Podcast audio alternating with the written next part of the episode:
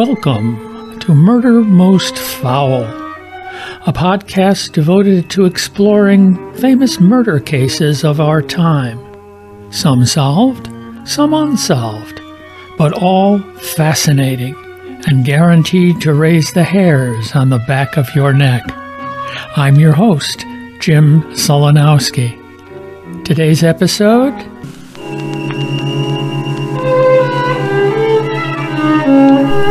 Murder Potpourri.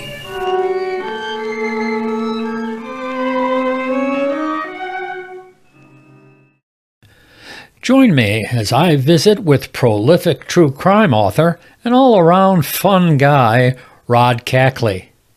Listen in as we talk about his encounter in high school in an elevator with Jane Fonda, and hear about his ancestor who provided medical treatment for a member of Butch Cassidy's gang. Oh, we'll talk murder too, like the case of the Uber driver who killed fares because, like Flip Wilson said, the devil made him do it not to be undone by the woman who killed her husband and sought advice from the helpful folks at her local hardware store on how to saw up the body and encase the body parts in cement. Ace is the place with the helpful hardware, folks.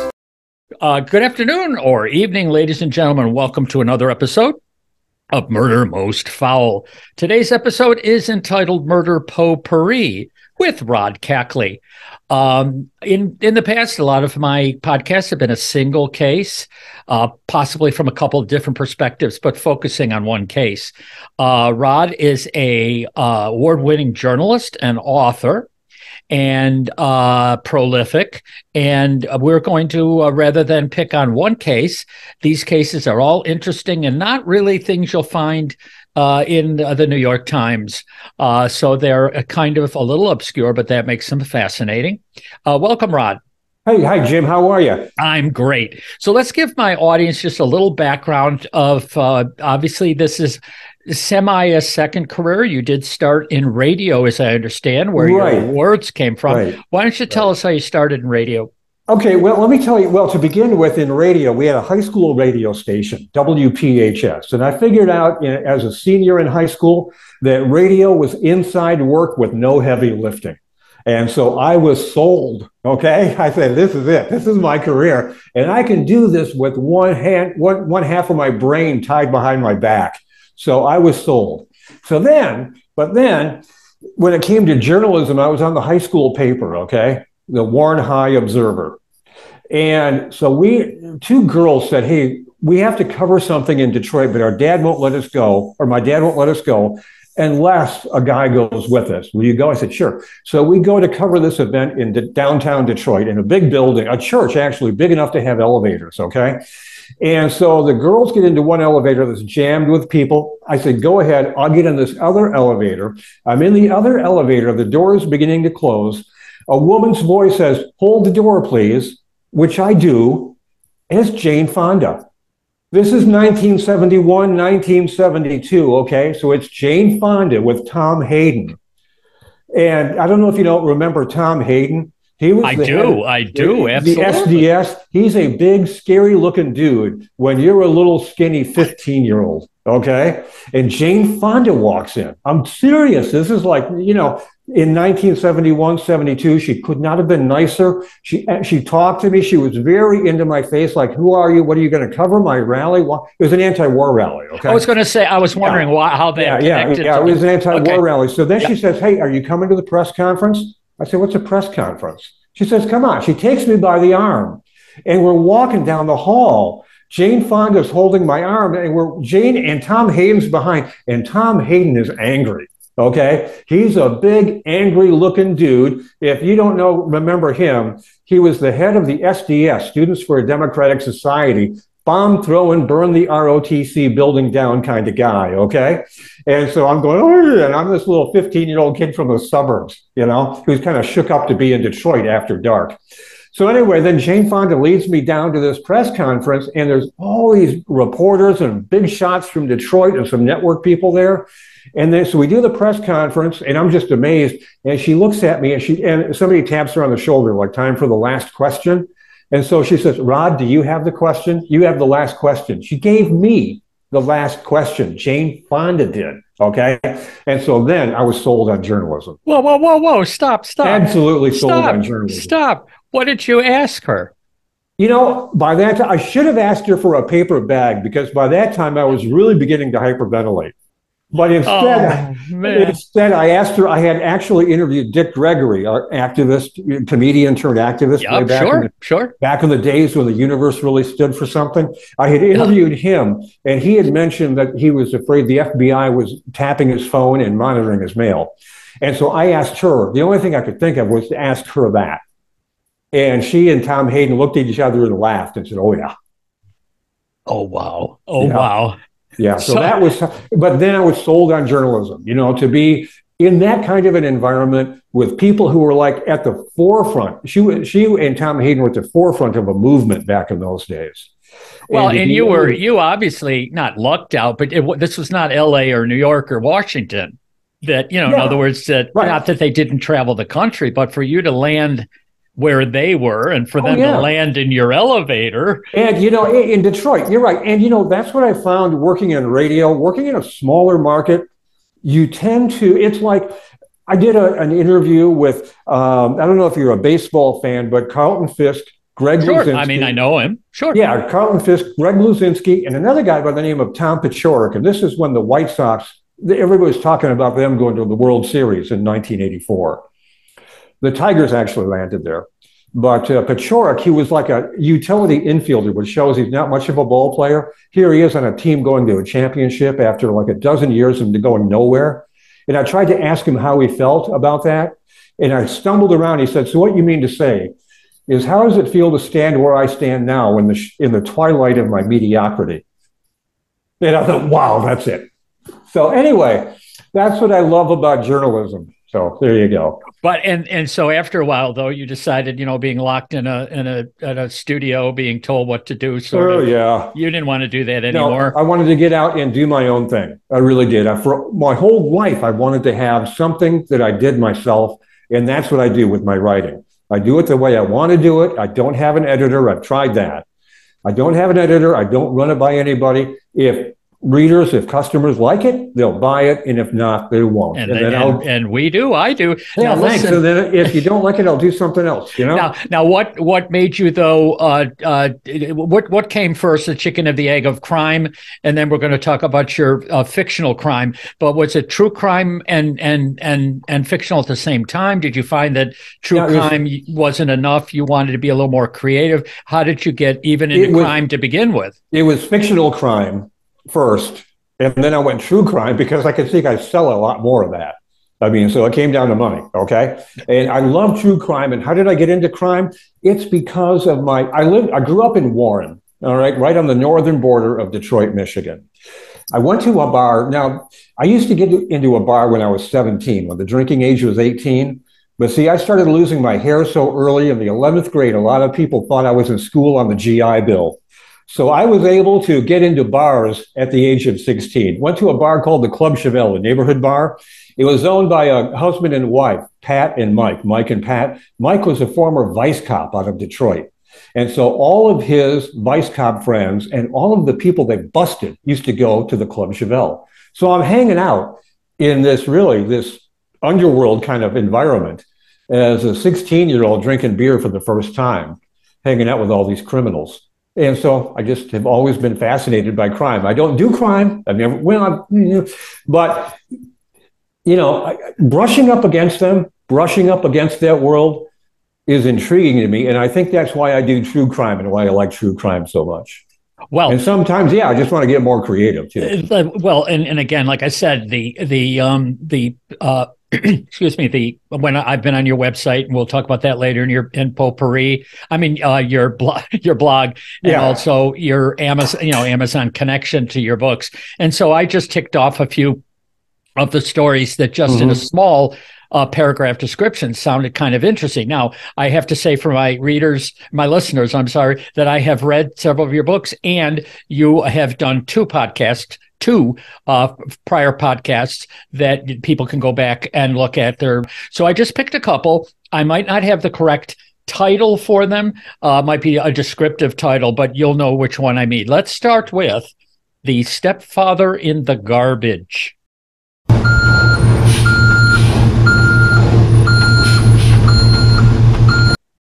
Okay, Stepfather in the Garbage is an excellent title. I went with Murder by Design, a shocking true crime story. And in this case, we have Jade Janks. She's a 39 year old interior designer in California. She was on trial for her life last month, and we're recording this on December 28th. 2022. So last month, she was on trial for her life, accused of killing her stepfather because she found on her stepfather's computer naked pictures of herself and her friends. Turns out this guy had a pool in the backyard and a dressing area, dressing room. You must have had a camera hooked up there. Okay. So Jade lived with her stepfather too. So that complicates things a little bit more. Her stepfather is uh, Thomas Merriman. Now, so Jade is Thomas Merriman's in the hospital. He had a bad fall because the guy drinks and does drugs. Okay. So he fell and got hurt. So she's in his office cleaning up the office. She tells the jury, quote, I'm wiping things down. I bumped the mouse and it shook the screen awake. There's a picture of female breasts on the screen. I have a beauty mark on my chest. And I said, Hey, those are my breasts. It was the most violating, awful, gut wrenching feeling ever. I felt sick. I felt I couldn't even touch my own skin. So she says that, and the prosecution said, yeah, those pictures were there. There's no doubt about that. No one's arguing about that. But how Thomas Merriman died is the question. The 64 year old man, she, Jade was picking him up from a rehabilitation center after he fell. Uh, she's driving home, and of course, they gave him all kinds of pain pills and stuff. He wants to stop for whiskey on the way home. And of course, Jade says, sure, let's get a bottle of whiskey at the Dixieland. And so they stop and get this bottle of whiskey. And then he gets drunk. And with the pills, he's out cold, Jane says, in the SUV.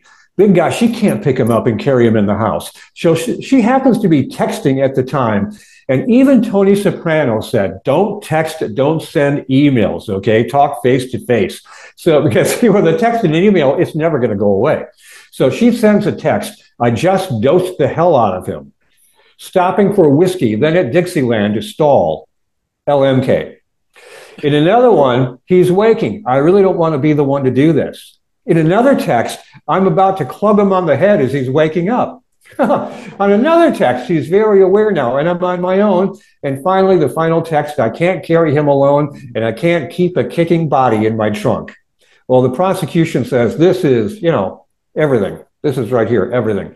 But she says, no, what happened is he got wiped out. I couldn't get him out of the SUV at home, so I left him in the car to sleep it off, and I get the next day.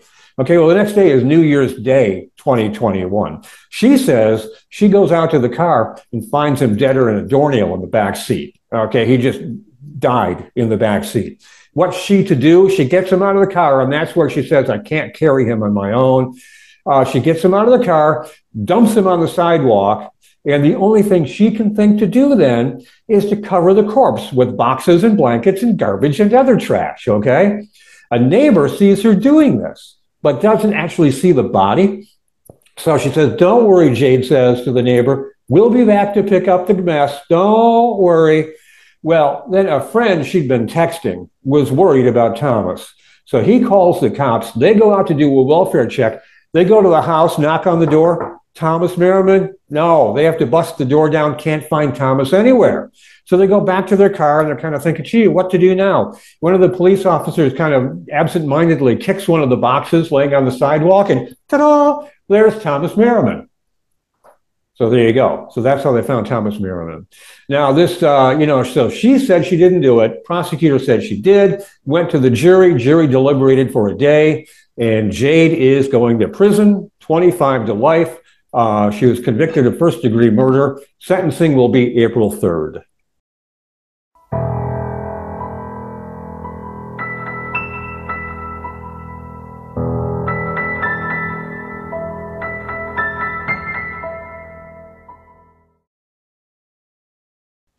Well, eh, I, I, think you mentioned to me uh, in one of our uh, chats earlier that one of the things that amazes you about some of these uh, uh criminals and even the choice of stories is that they're kind of stupid. They're dumb. These criminals are dumb. It, it, it, I kind of pick stories where the bad guy is never the smart guy.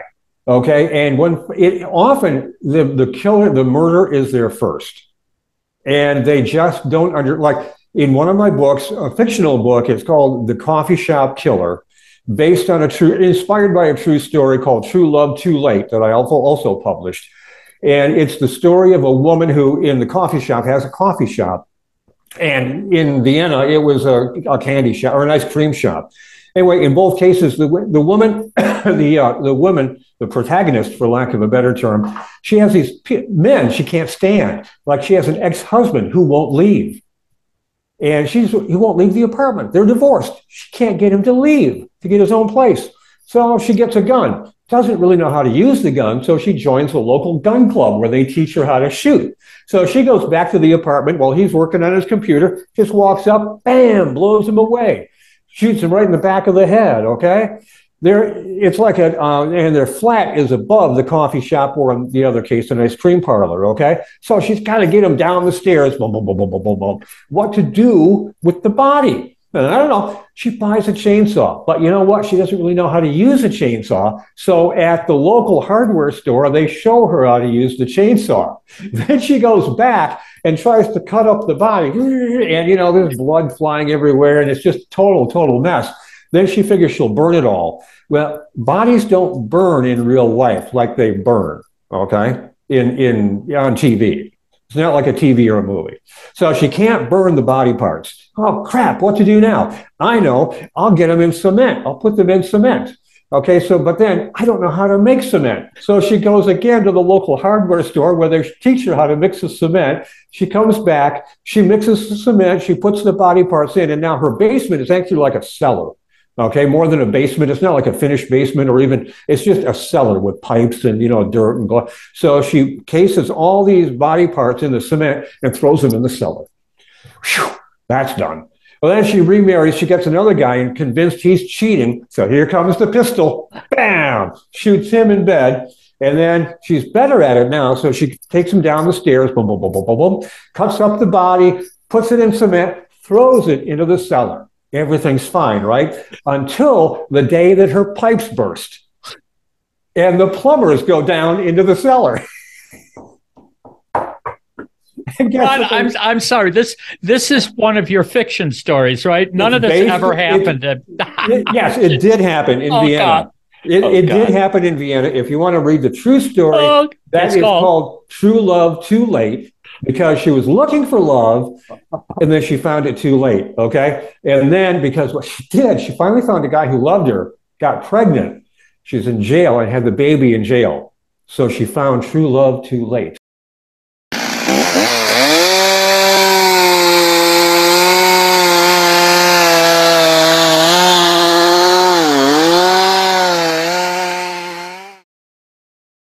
And it takes place in my fictional town of St. Isidore, which I call the most dysfunctional community on the planet.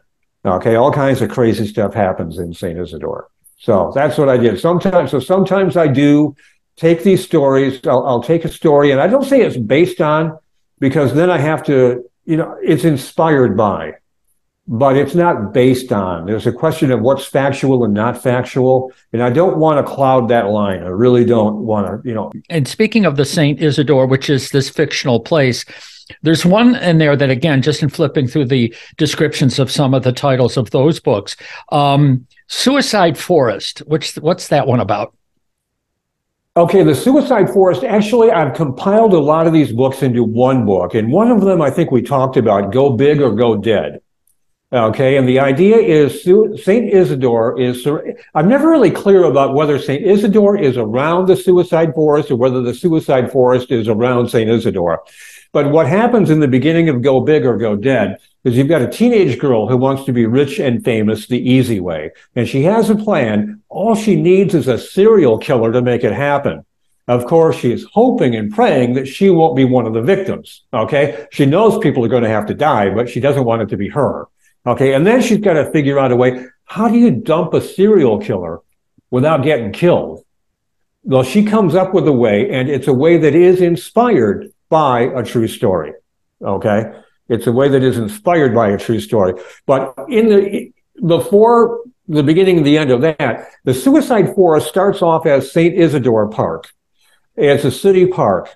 And this serial killer has been killing people since he's been a teenager, since he was a teenager. And the first one was his first girlfriend. And he and his buddy Paul take this girl and they hang her up dead in the park. And then they keep killing and killing and killing and hanging people by, by the neck dead in the park. Well, the city fathers find it easier to believe that these are people killing themselves rather than the victims of a serial killer, okay? And not only do they find it easier to believe that, they find it become now. So anyway, when this girl and the serial killer are doing their thing, running around town, the cable TV people come. And you know what happens when cable TV people come to town? Holy moly. You know, they are the ones who dub the St. Isidore Park the suicide forest. Okay. Because man, that's catchy. It's the suicide forest. Well, the city fathers find when this, you know, part one of this book is wrapped up, they say, hey, the suicide forest, this could be a real money machine. This could be an economic driver. People will come here to kill themselves or to kill others. Okay. And so that's what happens. And then they, so what the town makes like little hangmen you know, car deodorizers that you put on your that you put on your mirror. They're doing that, and the Logan is, "Hey, play hangman here. We're serious." You know.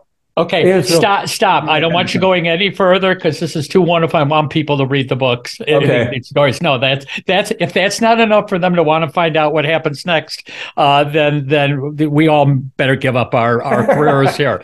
So let's talk. Go back to um, because uh, aside from being dumb, I am uh, interested in motive of some crimes. We all know, uh, you know, people who are psychopathics. Uh, uh, Jeffrey Dahmer, Ted Bundy um, uh, Ramirez, people who you know are, are nuts, or they do it for sexual gratification, whatever. But the one, the one-off kind of murders are uh, interesting for the motive. Uh, usually, it's it's again a one-off. It's usually uh, from desperation. It's money. It's the gambling. It's it's it's drugs. You know, being caught. Whatever it is that it's understandable. Maybe then there are the strange motives or unusual, and and I find this one I shouldn't laugh about it because it, it includes murder. But tell us about Stephen Capaldi and his motive. Yeah, would never be afraid to laugh about this, by the way, Jim, because remember, you can't spell slaughter without laughter. Jim gives me a big thumbs up there. Yeah, this is called Kilbur Comic Book Store. Okay, Stephen Capaldi in Pennsylvania, Sellersville, Pennsylvania. More than any, 57. And you know, like I said, when I was 55, I left the radio workaday world.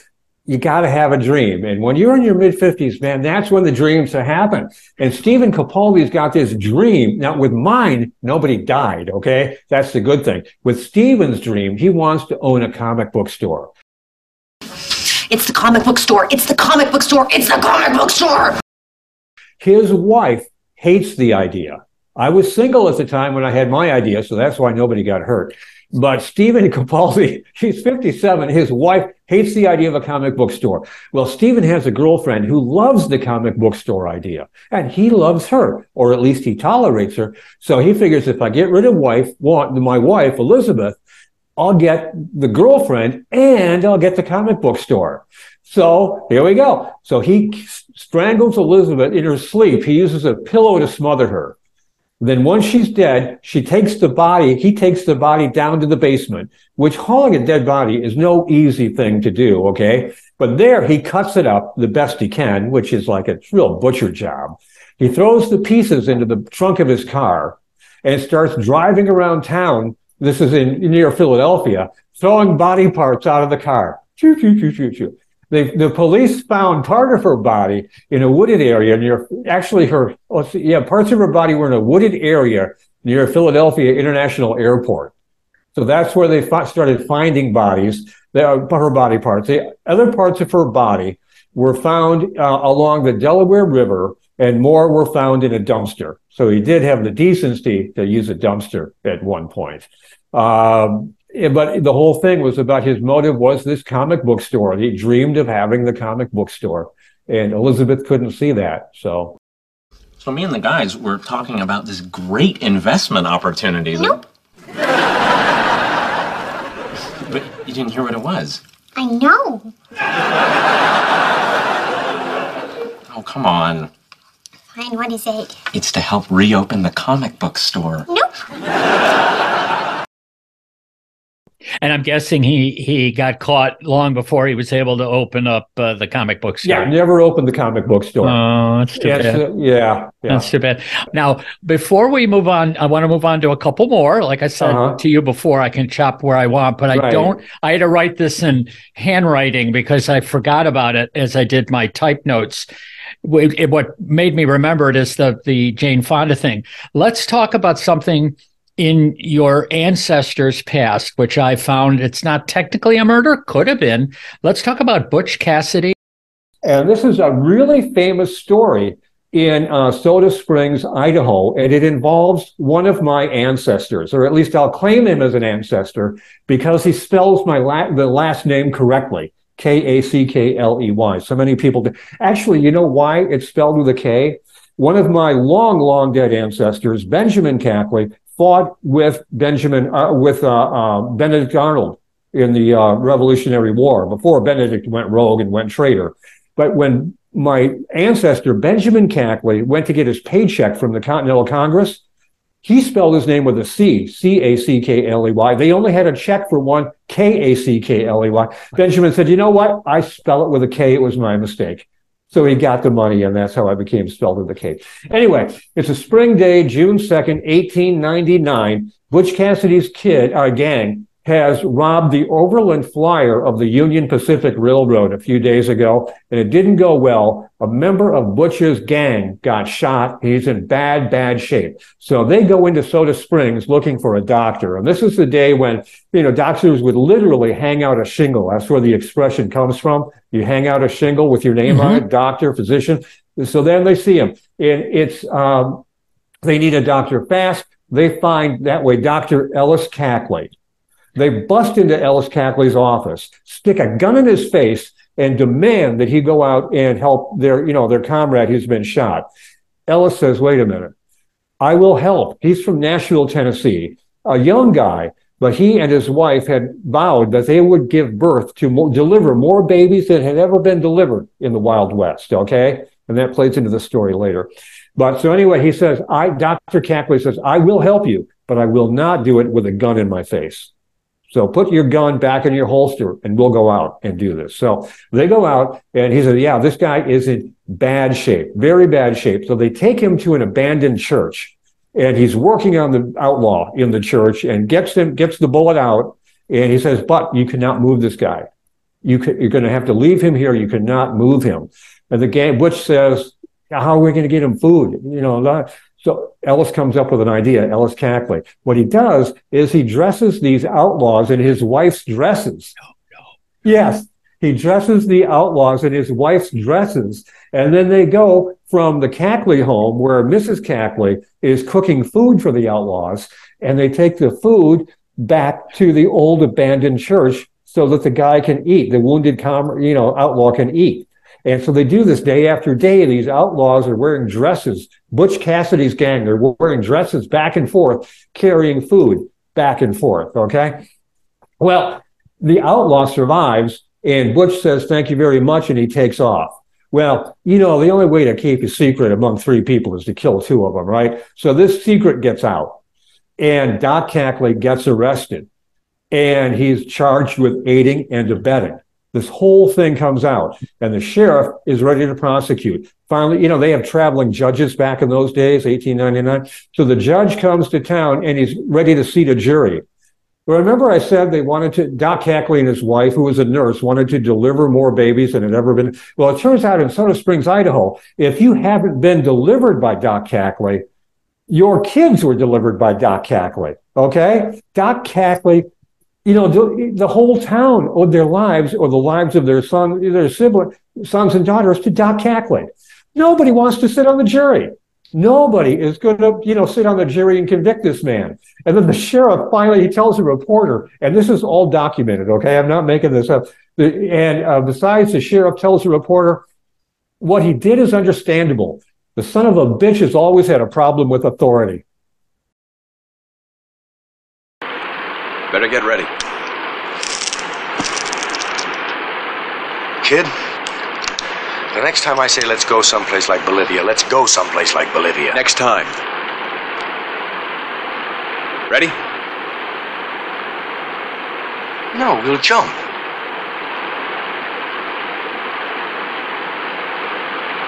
Like hell we will. No, it'll be okay. If the water's deep enough, we don't get squished to death. They'll never follow us. How do you know? Would you make a jump like that you didn't have to? I have to, and I'm not gonna. Well, we got to, otherwise we're dead.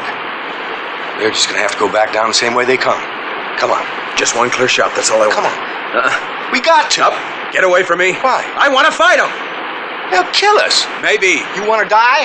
Do you? All right. I'll jump first. No. Then you jump first. No, I said. What's the matter with you? I can't swim!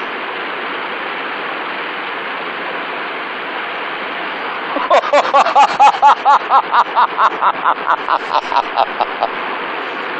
are you crazy? The fall will probably kill you.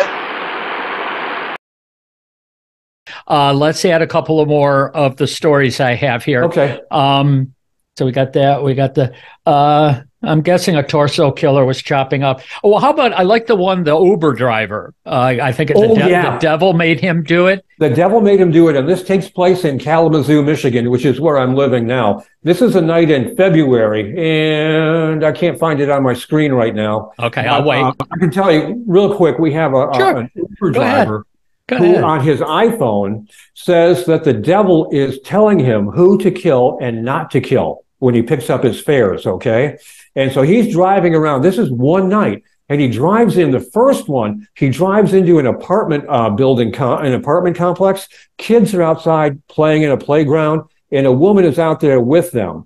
He pulls in and he's looking for his fare. The fare is not there. So he, the red light goes on in his phone, and it tells him to start shooting. So he pulls out his gun and starts shooting, just start blasting away. This woman he's talking to, she dives on top of the kids to shield them. She's shot like four or five times, but will survive. Okay. And then he takes off and goes off again. He goes off to his next fair. And this time the red light does not go on. So he is not going to kill anybody. All right. But he's driving like a madman. The guy, his fare gets out and, you know, he just demands to get out. And so it's February. He pulls up into a snowbank. The guy jumps out and runs, grabs his phone and starts calling 911. Well, he's picking up more and more. This guy, Jason, is picking up more, and Jason Dalton is picking up more and more fares. And the ones who live, they're calling 911 saying there's a wild man, an Uber driver is just going crazy. Well, in the meantime, they're getting reports from this playground at the apartment complex about the shooting of an Uber driver. So they're putting two and two together. He's driving, they're chasing him. This is one night in February. They're chasing him. He's shooting other people. He pulls into a, a, a Cracker Barrel restaurant and he's in the bathroom. Okay. He's sitting in the stall. His phone goes off and it's telling him to start shooting people. He goes up to a van, a minivan, and just unloads in the minivan. And there's like four or five women in there and a young girl, a 14 year old girl. The women are all killed. The girl is shot in the head. All right. They come and they get her and they, and this is a story of survival too. Okay. They, they come and get her. They take her to the hospital, Abby Kopf, They take her to the hospital and they pronounce her dead. And her mother is holding her hand and uh, she's ready. They're ready to take her in for the, or to remove the organs, the organ transplant. And all of a sudden the little girl, her finger moves and she traces out the letter, uppercase letter B on her mother's hand.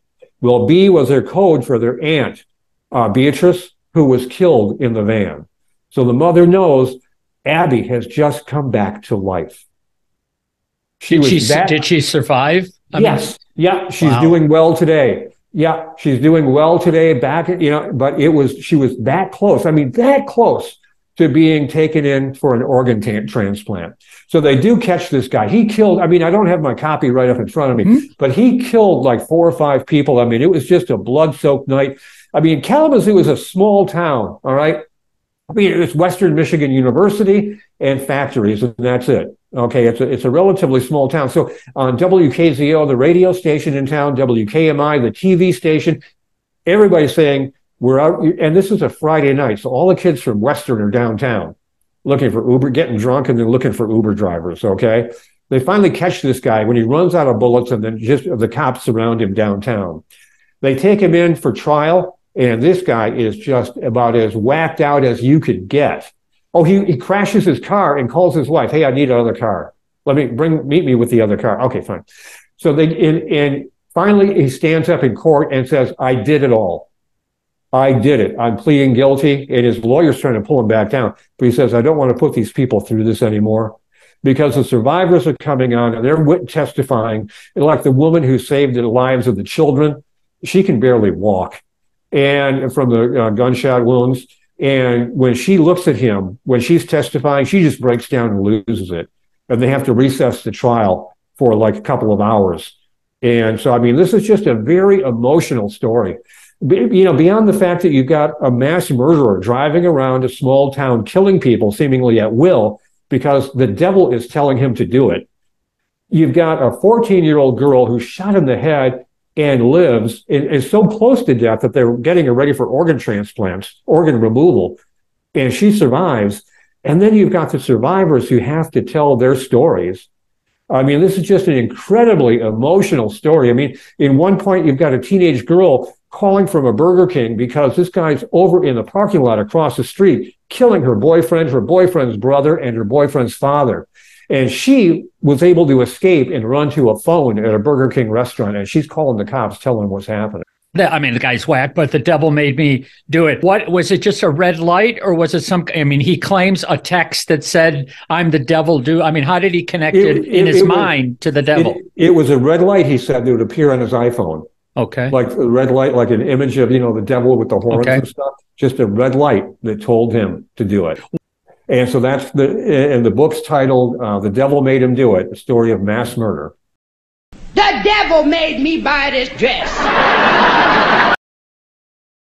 And yeah. and and I believe that Uber's picked this up for their for their ad campaign. Correct? I Yeah, just- right. I just Oh, wanted yeah. to yeah, want to throw that in there. Well, listen, uh, this is great. Well, I'll be back again. I I didn't realize these were so much fun. Um, but before we go, please give my audience all your various. I know you have a blog and you've got a obviously you've got uh, a, a website. So why don't you give all that stuff out? Okay, yeah, thanks, Jim. The website and the blog are the same, Rod Cackley at rodcackley.com, or and uh, rodcackley.com. Uh, email is rod at rodcackley.com. And Amazon is the best place to go to find my books. You can just go to Amazon, type in Rod Cackley, K A C K L E Y, like they spelled it after my ancestor got his first check from the Continental Congress, and uh, you're rocking. Um, yes, and one thing I this is just my little pitch. I mean, you go on there to learn all about the books, get you know, figure out the ones you like, and then uh, go to an independent bookstore to buy them, because all independent bookstores uh, we need to keep them out there, and they also they may have to order it, so it may take a couple of days. But it's better for them to get the money than, and you get the money anyway. It doesn't matter. Yeah, So right. that- that's that's my little pitch. But if you're in a yeah. hurry, all this stuff of course i did this with a couple i've done this with books when i'm in a hurry i've got a uh, you know a interview coming up is that you can do ebook i mean you can do uh, you know Yep. kindle and read it right away for for a very inexpensive amount of money uh, but it it i just don't like reading them that way i like to turn the pages dog ear the Mhm. pages etc so i don't use library for these things or kindle unless i can uh, if I can avoid it.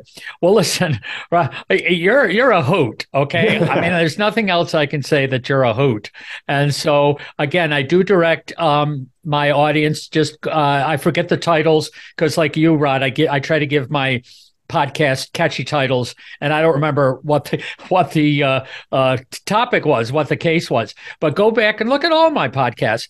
But you'll find um, at least two. I did the one on uh, eva eva dugan hmm and the one on Kelsey uh, Gareth Marith Barrett, Barrett, Barrett. Kelsey Barrett, right? which is which is Barrett. a fan is uh it like you said there's yours are down the rabbit hole because in the Kelsey Berreth's a lovely little woman I won't give it all away but she's murdered and this guy's mother participates in you know uh, disposing of the of the body Yeah. it's, uh, Yeah. his mother and it's just you know I, I'm uh, and there's kids involved I mean you know like Yeah. the the shared a child and all this it's like I, I can't uh, I'm a I don't know why I keep doing it because it's so much fun. yeah. All right. Well, listen, Rod, this has been great. Uh, I will uh, let you know when it's up and running.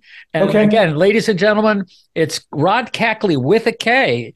If you want to really find the books, not a C, K A C K L E Y.